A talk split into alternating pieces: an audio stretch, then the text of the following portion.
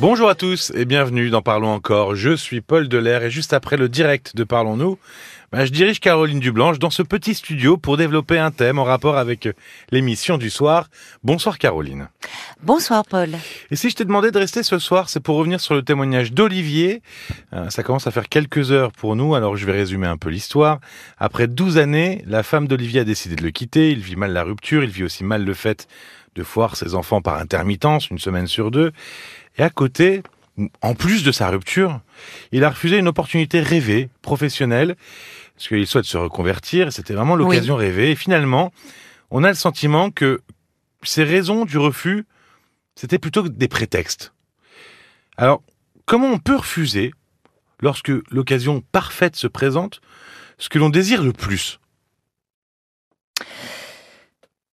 Ça paraît insensé. Ça paraît insensé, pourtant nous passons notre vie à cacher nos désirs. Ah. Bien sûr. Ah bon. Mais oui, la, la plupart d'entre nous, si on réfléchit bien, euh, souvent, euh, finalement, d'une part parce que parce qu'il y a quelque chose qui fait peur, euh, on a souvent peur de nos désirs euh, les plus puissants, les plus profonds, les plus importants, et puis parce que euh, on a été habitué, et souvent dès l'enfance, il y a l'éducation, il y a le, le poids des, des contraintes de la société, après le travail, on, on essaie de coller au mieux à ce que les autres attendent de nous, euh, à correspondre à ce qu'ils, à leurs attentes, parfois à se coller à leurs propres désirs. Et finalement, peu à peu, on oublie les nôtres ou on les étouffe. Oui, parce qu'on aurait plutôt tendance, si on écoute un peu tout le monde, à dire « je fais ce que je veux, je fais comme j'ai envie oui. ». Et finalement, c'est, c'est pas vraiment vrai. Et je, tu disais que euh, on essaie de coller, on a peur. Il y a un lien entre la peur et le désir. Ah ben, derrière toute peur se cache un désir. Ah oui. La, la peur est l'expression d'un désir.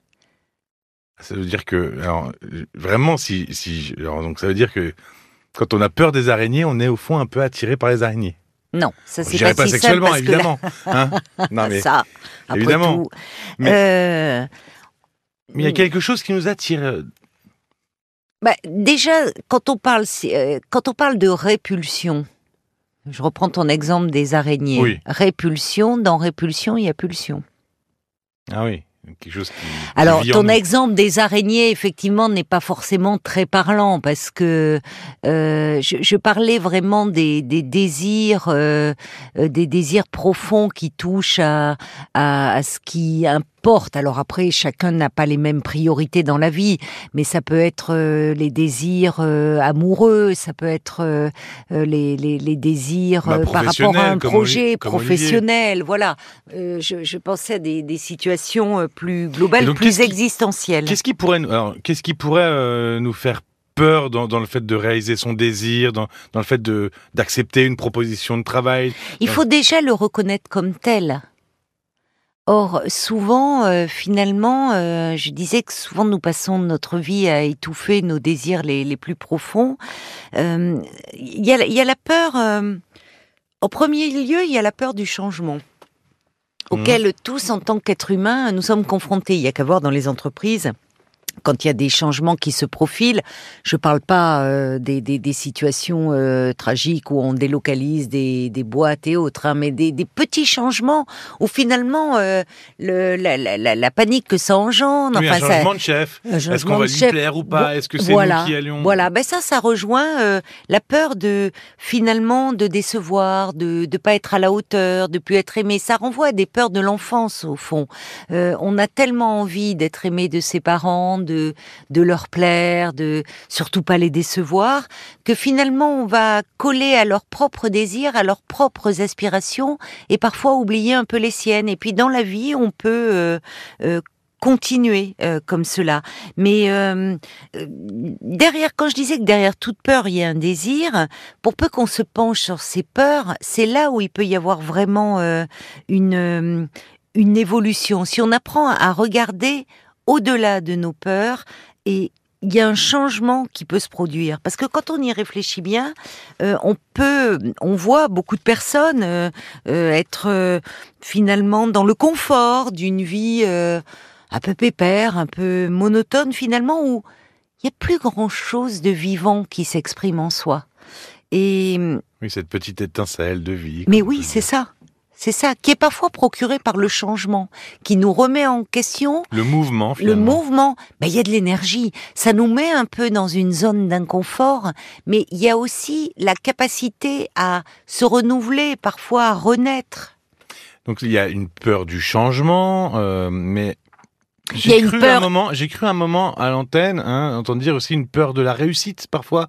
Oui. Euh... Ben, parce que nous avons tous des croyances sur nous-mêmes qui nous limitent. Alors, croyances, très souvent, euh, qui nous viennent directement de l'enfance, de réflexions euh, des parents, de réflexions des professeurs, et puis finalement, ça devient des petits mantras intérieurs que l'on se répète, où euh, euh, « je suis pas doué pour ci euh, »,« je suis nul »,« je vais pas y arriver euh, », on retrouve ça aussi dans le, dans le travail. Euh. Donc, finalement, euh, nos propres peurs... nous empêche d'avancer et nous limite.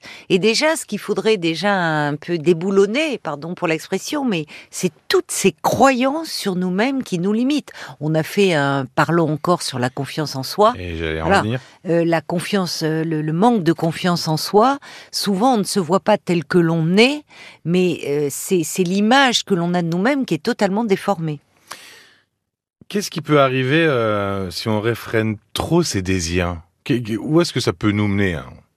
Ah bah ça a beaucoup de conséquences. Ah oui. Parce que tra- ah bah oui, ça a beaucoup de conséquences.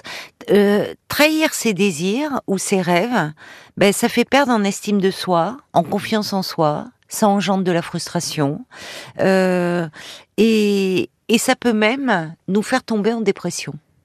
Ouais. Beaucoup dans des états dépressifs.